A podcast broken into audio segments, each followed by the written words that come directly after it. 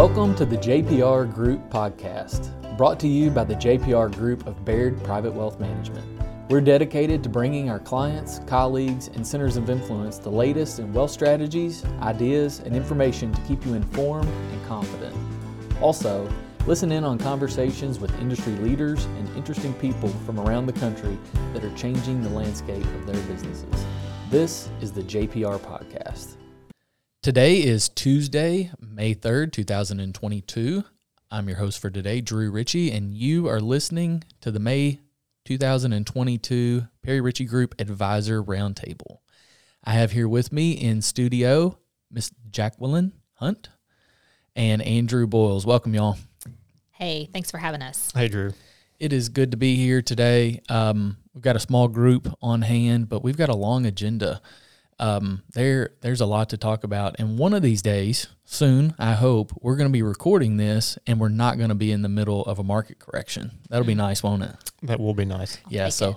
we'll take it. We're going to get to that. Uh, but first, we're going to start. Uh, we've asked Jacqueline to join us today, and we want to have a discussion around some changes that we have made within our practice within the advocate program. So we've talked about a lot about the advocate program on this podcast. It's a it's a very unique role that we have in our team. Um, Jacqueline, you are our lead advocate. Last month, you and the advocate team recorded a podcast. It was called the Advocate Advantage. Correct? That is right. Yeah. Um, a lot of the listeners for the roundtable may may not have picked up on that episode, and um, we just know that that it's such a, a unique thing that's going on in our practice. How we're shifting the client service, um, where all of our clients are interacting with all of our team. They're assigned dedicated team members. So, other than their advisor, tell me what tell me what the advocate role is is meant to accomplish for our clients. The advocates are kind of an extension of your advisor. We sit in on client meetings just to be an extra set of ears. We're taking detailed notes as you meet, um, capturing any to do or follow up items. And then, as the advocate for our client, we are then making sure that those things get done. So that's probably our biggest role, making sure that what the advisor says we're going to do gets done. And then, you know, we can help make sure, you know, if there are documents or tax returns, anything that a client should get to us, we'll, you know, follow up with them and make sure we get those just so that we can do our planning and our preparation. So Jacqueline, um, you're you're by definition on our team not a financial advisor, but you're a certified financial planner. Recently, you worked through the certified private wealth advisor designation, which those are really the top two uh, kind of keystone designations in our industry that we would say. Um, so let me let me put you on the spot a little bit and say, what do you think the main difference is in an advocate and an advisor in the client relationship?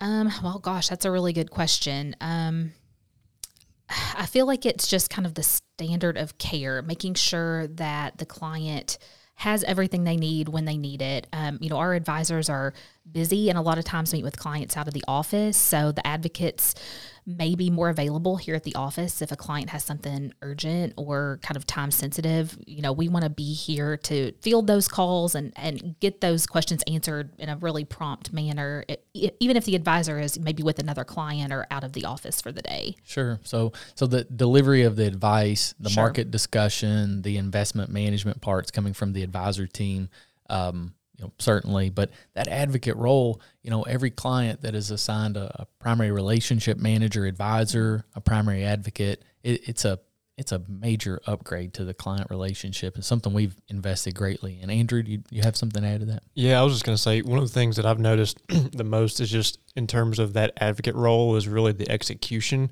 You know, when you think about how our industry has changed and going from a, a broker to, you know, an assistant where That's a bad word now, right? Yeah. A broker. that, yeah. Yeah, we don't like to say that. But when you're when you're making trades and you just need help maybe executing a certain trade, there's a limited amount of information involved there, but Yeah.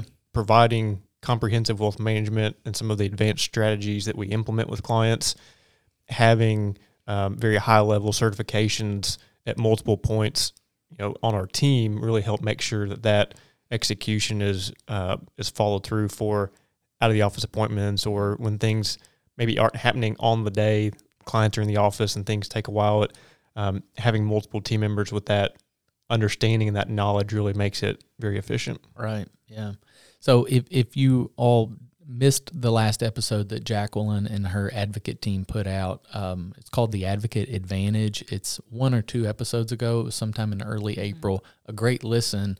Uh, where you can really learn about about that unique role in the team. So thanks for doing that, Jacqueline, Sure. and thanks for being on here. She's uh, going to be participating in the rest of our podcast as well.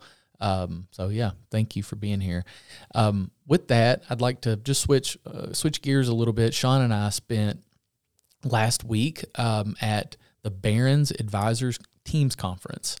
Um, that was in Nashville, Tennessee this year. That conference is normally hosted in Las Vegas. It's invitation only. Uh, so we were very fortunate that our team was invited to that. We hope that that's going to continue. Uh, uh, that will continue to be invited year after year because uh, although Sean Perry and I were the only attendees this year, we would love to bring our team back to that um, again in the future. So yeah, just a little bit about that. Um, we there's probably you know I, uh, we didn't look at the attendance numbers, but it was a full room, probably a thousand people or so, and it was teams really from all across the country. A lot in the major firms like Wells Fargo and Morgan Stanley and UBS, uh, some regional groups, but really just bringing together top teams from across the country, teams from you know like ours of six to ten people, uh, up to teams that were you know 40 or 50 strong in multiple locations, all uh, with very unique and specialized roles. So we attend those things for one reason and one reason only, so we can serve our clients better um, and eh, basically enhance the level of, of of the operation that we're managing. We are part of a big firm. Baird's a big company, but the Perry Ritchie Group's not. And the 10 of us here within our walls are responsible for managing our clientele how we see fit. And that's how we get ideas.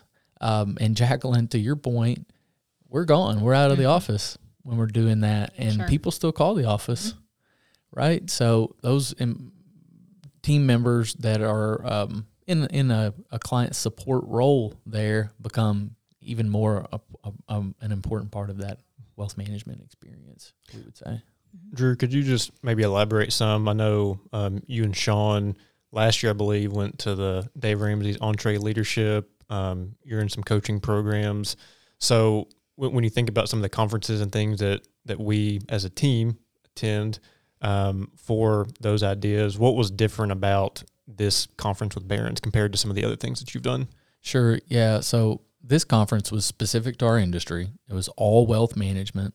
It was all teams, and it was uh, specific to you know team leaders around how they run and manage their practices. So it was not um, topical in that we learned about new wealth management strategies or had very detailed investment or economic discussions. Now we did have some Washington update and some things around um, some industry trends for sure in the group sessions, but the difference would be that it was mostly peer to peer sharing.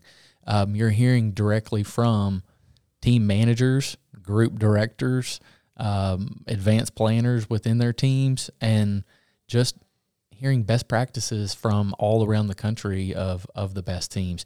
You know, Jacqueline or you you Andrew mentioned uh, that the industry's changed a lot. It used to be more of a, a broker and an assistant, right? Just two people at the most that were managing clients, and um, that is becoming much less common. I won't say antiquated, but much less common. There are still need for those types of engagements occasionally. Um, but these larger wealth management teams are becoming the industry standard because just like that doctor that maybe used to make house calls and then you had a general practitioner, the industry's changed. One one person or a small group of people just have a hard time providing the type of services that a group can. Um, so really, I would say the the peer to peer industry specific sharing and the invitation only portion of it means that um, you're going to be assured that it's really just the top tier groups ar- around the country. We had to go late and, and really couldn't say no to the to the invitation, especially since it was in Nashville, and we met a couple others that were from our area. Uh, again, this is the first time the conference has been in Nashville, and we'll likely be attending in the future and, and taking more of the group. Well, great. Well, thanks for, for going and uh, learning on behalf of the team. Yeah, yeah, we hope to see some some pretty actionable results from it. So let's switch gears to um, to Washington D.C. legislative update. There's some things happening in Congress right now um, that are could could potentially have an impact on some of our clients. We want to discuss, um, as well as some planning strategies that Andrew's going to tell us a little more more about. Yeah, so we've taken a little bit of a, a hiatus from talking about Washington D.C. just um, with some of the market activity over the first part of the year. Um, but just recently, the IRS came out with some proposed regulations regarding the Secure Act, which came back, which was released back in uh, 2019 and took effect in, in 2020. You and I were talking about that before uh, before we went live on our recording. That the IRS is now in May of 2022 coming out with um, dialogue around how people need to navigate changes that were made in December of 2019. Just add, talk a little bit more about that. So, in a nutshell, you have um, so we'll take the Secure Act for example. So, specifically, the issue we're talking about here is prior to 2020, if you inherited an IRA, individual retirement account, um, generally now there's you know uh, some other scenarios, but generally if you're a non-spouse beneficiary, then you could what we call stretch that IRA out over the course of your lifetime and take what's called a required minimum distribution. Um, so that that was the rule. Beginning in 2020, the rules changed where again generally if you're a non-spouse beneficiary, you had a 10-year window in which you had to fully distribute the account.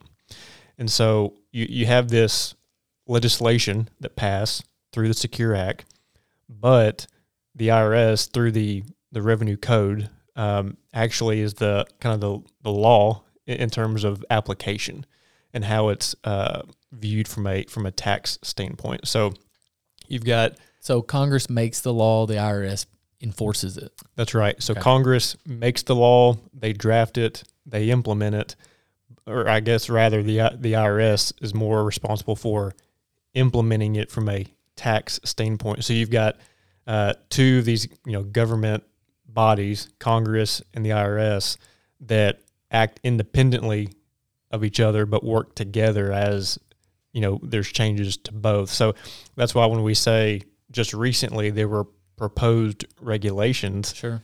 Um, when you think about the Secure Act and how much was in there, um, there's a lot that's open to interpretation. Yeah. And and and things that could be interpreted differently depending on the way you look at it. And so that's why, um, you know, most commonly, um, most people in our industry and, and uh, experts that we've, you know, followed and listened to would have said that that 10 year rule for inheriting an IRA where you have 10 years to distribute it, that there was no required minimum distribution within that time period. Right. When it first came out, people were speculating that you could withdraw it all on the last day of the 10th year and not touch it for 10 years. That's right. Because there in, in the law, in the Secure Act, there was no specific language to that, which is where the IRS comes in and, and, and clarifies some of those rules. But it takes time for them to implement that.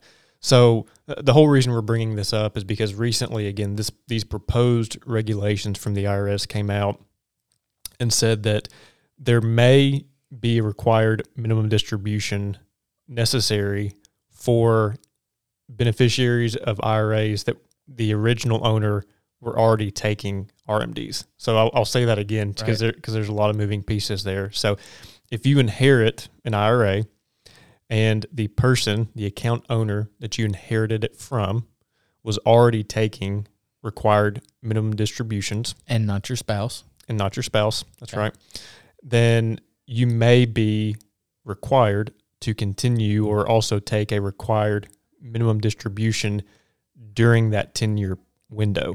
Okay. So you can no longer just take it all on year 10. So we're bringing it up not necessarily to give you advice on this podcast as to what you should do or shouldn't do, but to let you know that this is a, a fluid situation.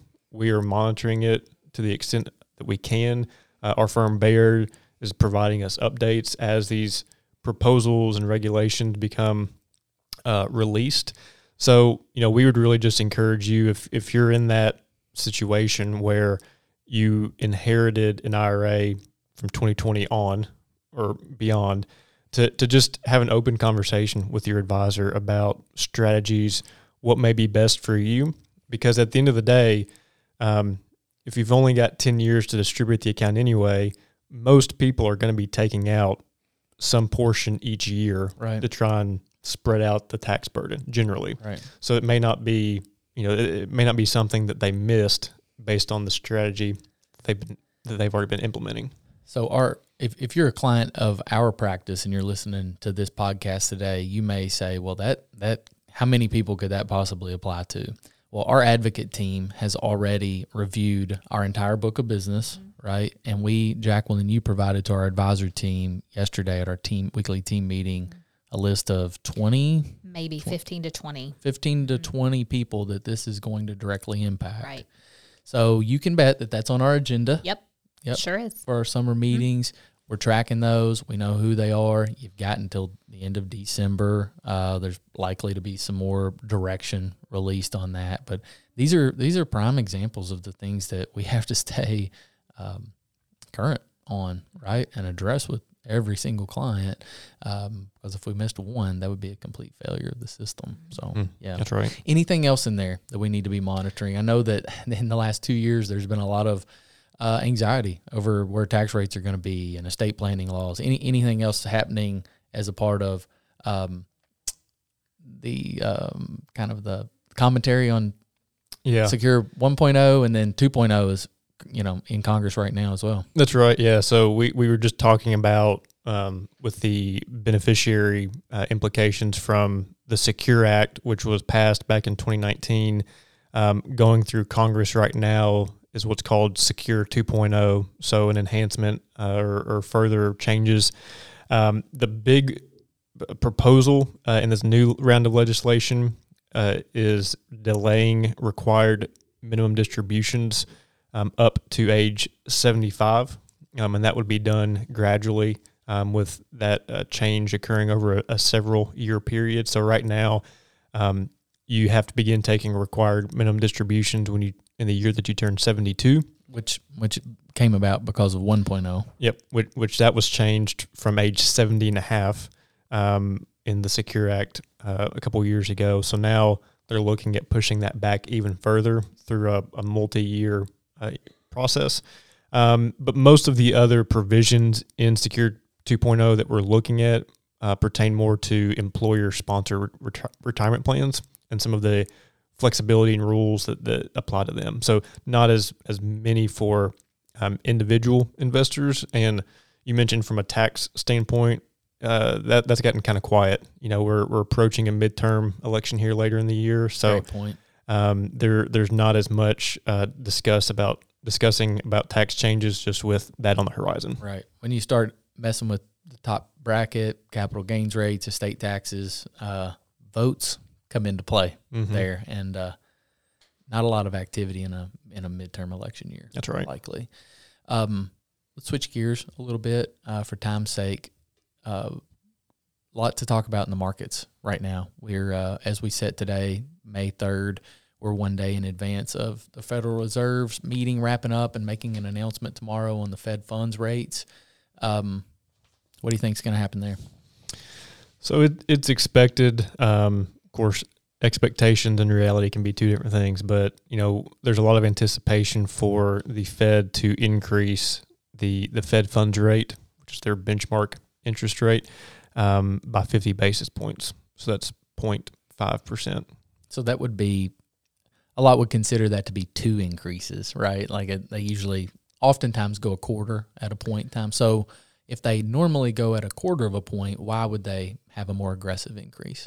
Yeah. So when when they started this um, rate increase cycle back in March, they increased rates by 25 basis points or, or 0.25 percent, and that was the you know the uh, the pace, if you will, at which they or kind of the number that they would increase them by each uh, each time each, each increase. Um, but the Fed really has the job of trying to, of course, manage the economy, but really manage inflation. And so, you know, we're in this environment right now where inflation year over year, I believe it's up over eight percent. Um, and so, um, it's it just hasn't come down as quickly as anticipated, based on some other supply chain um, issues and, and backlogs. So, you've got when you think about inflation, the Fed has some influence over that with um, where interest rates are at, and the you know the private sector, if you will, has some influence over that with um, the supply chain, right? So if if more goods are you know s- stuck on shipping containers in, in the seas and they can't get um, brought into the country and processed, and um, supply is lower by default, prices have to go up, Right. and so um, there's these two factors that work together um, around inflation. So that's what the Fed is doing is they're looking at the economy and wanting to try to uh, keep inflation under control. And so they're having to monitor as well what's what's going on from from the private sector as well. So going to 50 basis points would mean that they feel the need to maybe step in and, and be a little more aggressive in that approach to uh, keep inflation from increasing. So they the Fed's two main goals are controlling inflation and stimulating the economy. Um, they've come out and said that they're not a, not concerned if they have to purposefully slow growth to keep inflation in check. Um, I think it's worth mentioning that besides the the two quarters of COVID shutdown, Q1 and 2 of 2020, we've been 12 or more years, I think was the, the statistic that we, we came across, since an actual recession in the U.S., which is the longest kind of in modern history, you know, post post Great Depression. Um, so it's interesting that Mhm. you know they would take that stance. It, uh, Warren Buffett had the Berkshire Hathaway annual meeting last week, first time live uh, in Omaha since 2019, and he had some remarks around the Federal Reserve's job. Um, you want to share kind of his comments around that? Yeah, he, he went as far as to call um, the Fed chair um, Powell a hero, you know, and, Yeah. and basically, you know, applauded him for doing what was necessary at that moment in time to help um, our economy stay afloat, referring to the Fed decreasing interest rates to zero back in early 2020. Um, and so uh, that's one thing that we have to remember in, in the midst of all this is we talk about interest rates going up, you know, mortgage and, and the effect that has on consumer interest rates. Um, but, you know, zero, zero percent interest rates or quarter of a percent interest rates at that level are not normal. You know, th- that we were at that point because of extreme measures to help our economy stay afloat in the midst of a pandemic. And now we're getting back to a normal level of rates, um, which which is healthy for our economy. Let me let me ask you to to give us a couple comments, and I'm again kind of switching gears, but love Warren Buffett, just classic conservative. You know, feel like if if your granddad was an investor, what he would be like. Um, Warren Buffett uh, invests just in things he knows and keeps things simple. Berkshire Hathaway is, I think, in in their words from from the the conference, killing the S and P this year. Right, Berkshire Hathaway stocks positive for the year with the S and P being down, and I do want to talk about some different index performances. But Andrew, speak to uh, Buffett's comments on some of the new uh, financial engineering and products like cryptocurrency. Uh, that his comments around that from the week. Yeah, so really, really two points there. Um, Warren Buffett and his business partner Charlie Munger, um, they they weren't um, as fond of the general uh, market environment right now, and, and even went as far to call it um, a gambling parlor. Um, and, and and we're really referring to um, when you think about um, the access to the markets, which we could probably have a whole podcast on on that as well. But when you look at things like Robinhood, you know, E Trade, very low cost um, trading. There's no friction. There's no transaction or very little transaction cost. Um, the the market, you know, over the last couple of years has rewarded risk takers and has caused some to become somewhat numb to the risk that they're taking.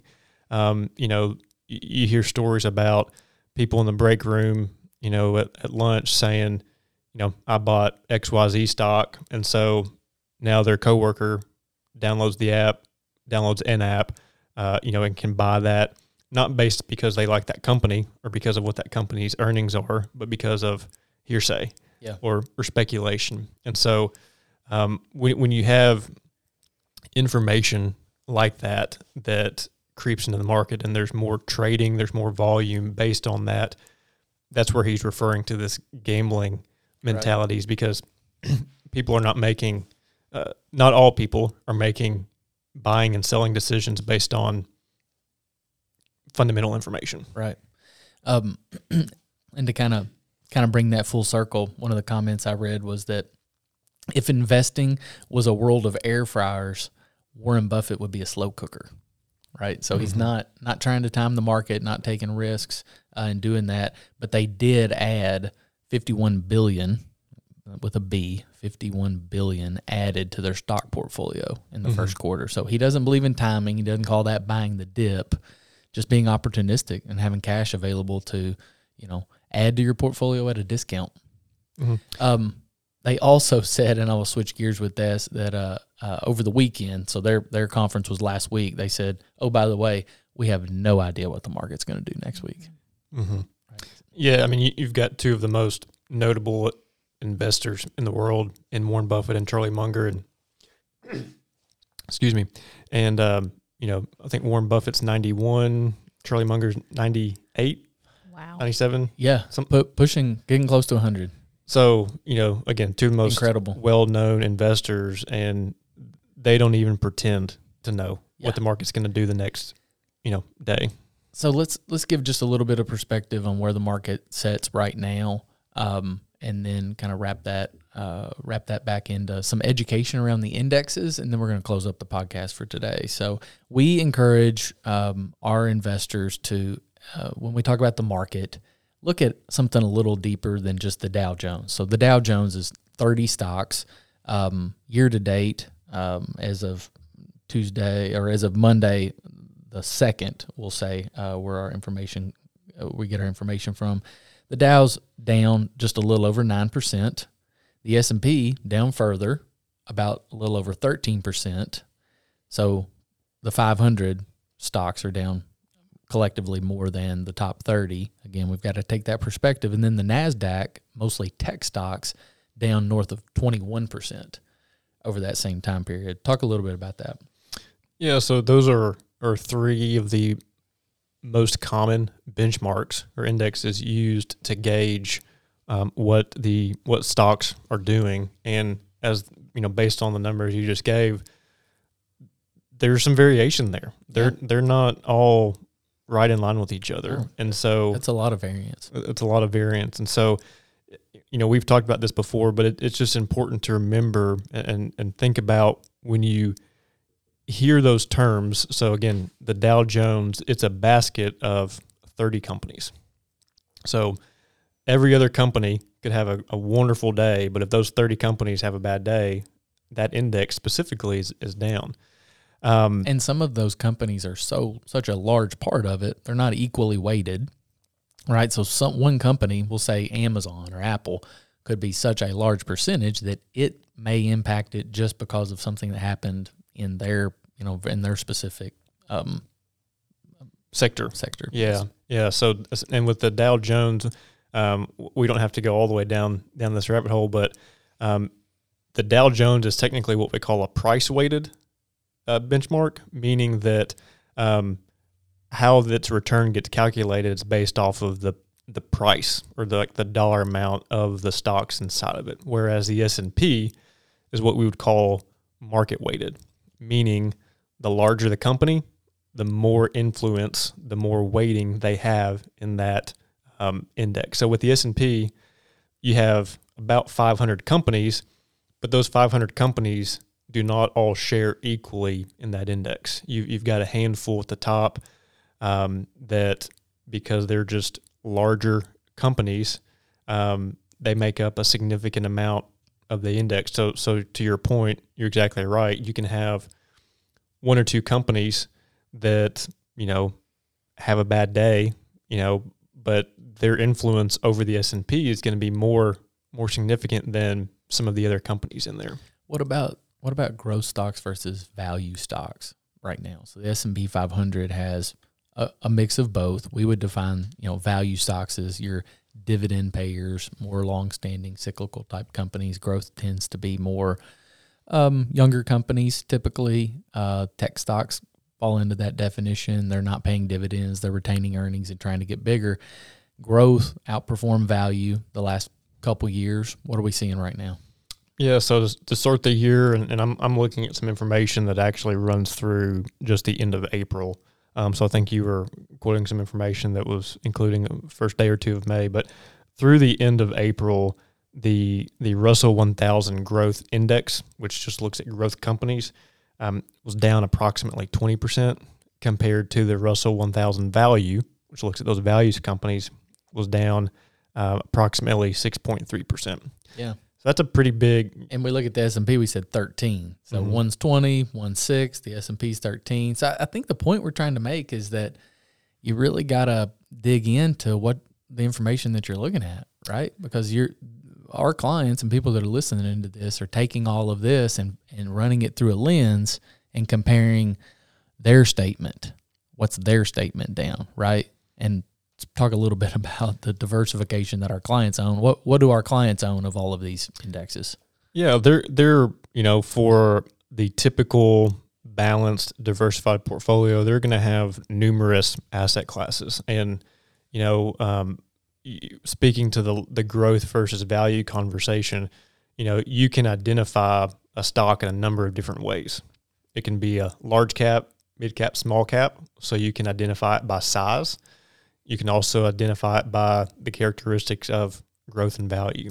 So, um, and and there's even a, a third kind of category that is core, core or yep. blend, where they may look like either one at different types in their business cycle. You're you're exactly right. So you know when speaking to these Russell 1000 growth, Russell 1000 value indexes that that I just quoted, you could say both of those are large large cap stocks. And so those those are large developed companies, but they have completely different characteristics. They obviously have different um, business profiles. So we haven't even gotten into tech versus utilities versus discretionary versus staple. You know, there's there's a number of ways that you can identify companies, and so um, again, going back to what what you were saying with our clients, um, most of them, you know, are, are going to have some type of blend of multiple asset classes, multiple sectors. Um, between equities and fixed income, they're they're going to be uh, diversified in several different ways. Obviously, we would have to sit down and look at um, how each of them is you know allocated individually. But um, again, the point we're trying to make is that you can talk about the market and quote the market in a in a lot of different aspects, um, and most of the time, I'm not going to say never, but most of the time, it doesn't correlate to somebody's portfolio. Right, especially when the bond market that we'll say we haven't even talked about that today. Right. We, have, we haven't even got into the bond market. Nearly 100% of our clients, and it may be 100% of our clients, own some bonds, some fixed income in your portfolio.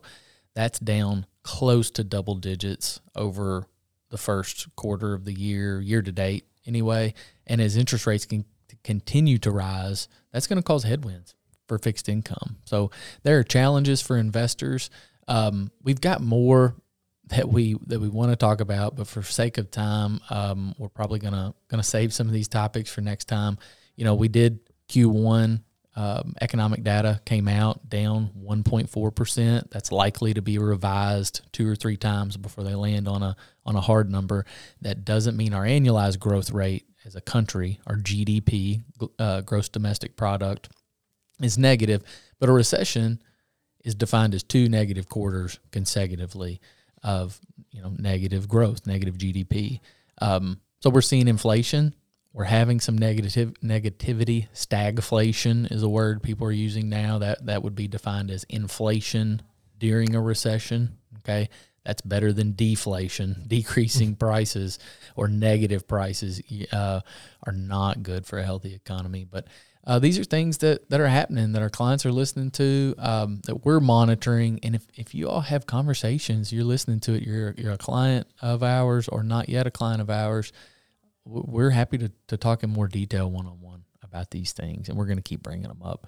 Um, month after month. So yeah. we've we've really just scratched the surface on a, on a lot of these topics. We've just scratched the surface. So one one last little comment: the S and P down year to date. You know, just uh, what, what did we what did we quote earlier? Just just over thirteen percent. The average since 1980 intra year decline from the top of the year to the bottom of the year, right at 14 percent. That's what it feels like. It doesn't feel good, right? It it it actually feels terrible. There's uncertainty every day. You're not sure what's going to happen, and we'll never know the day that we hit the bottom. We won't. Nobody's going to say, "Whew, glad that's over."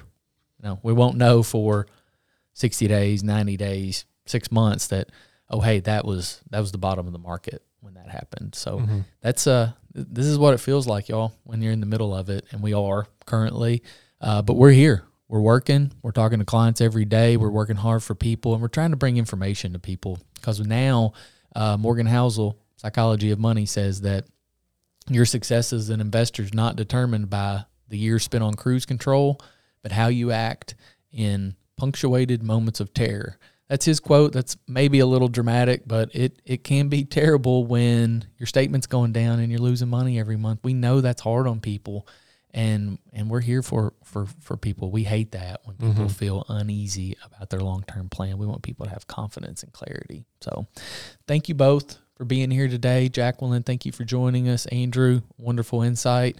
Um, we look forward to being right back here in studio next month. Um, with more, a lot more to unpack, I'm sure. Mm-hmm. Thank you all for listening to May 2022 Perry Ritchie Group Advisor Roundtable. See you next time. Thank you for listening to today's episode. If you like what you're hearing, please subscribe, rate, and review us wherever you get your podcast. You may visit our website at thejprgroup.com for more information about our team or like us on Facebook. If you'd like to speak to a financial advisor on our team, please contact our office at 270 467 9664. We hope to hear from you soon. This podcast is intended for informational and educational purposes only. It is not an offer to buy or sell or a solicitation of an offer to buy or sell any security or instrument or to participate in any particular trading strategy. The information is considered to be from reliable sources, but its accuracy is not guaranteed. The opinions expressed are those of the show's host and guest and are not necessarily those of Robert W. Baird and Company, Inc. Baird does not offer tax or legal advice. Securities and investment advisory services are offered by Robert W. Baird and Company, Inc., a registered broker dealer and investment advisor. Member FINRA and SIPC.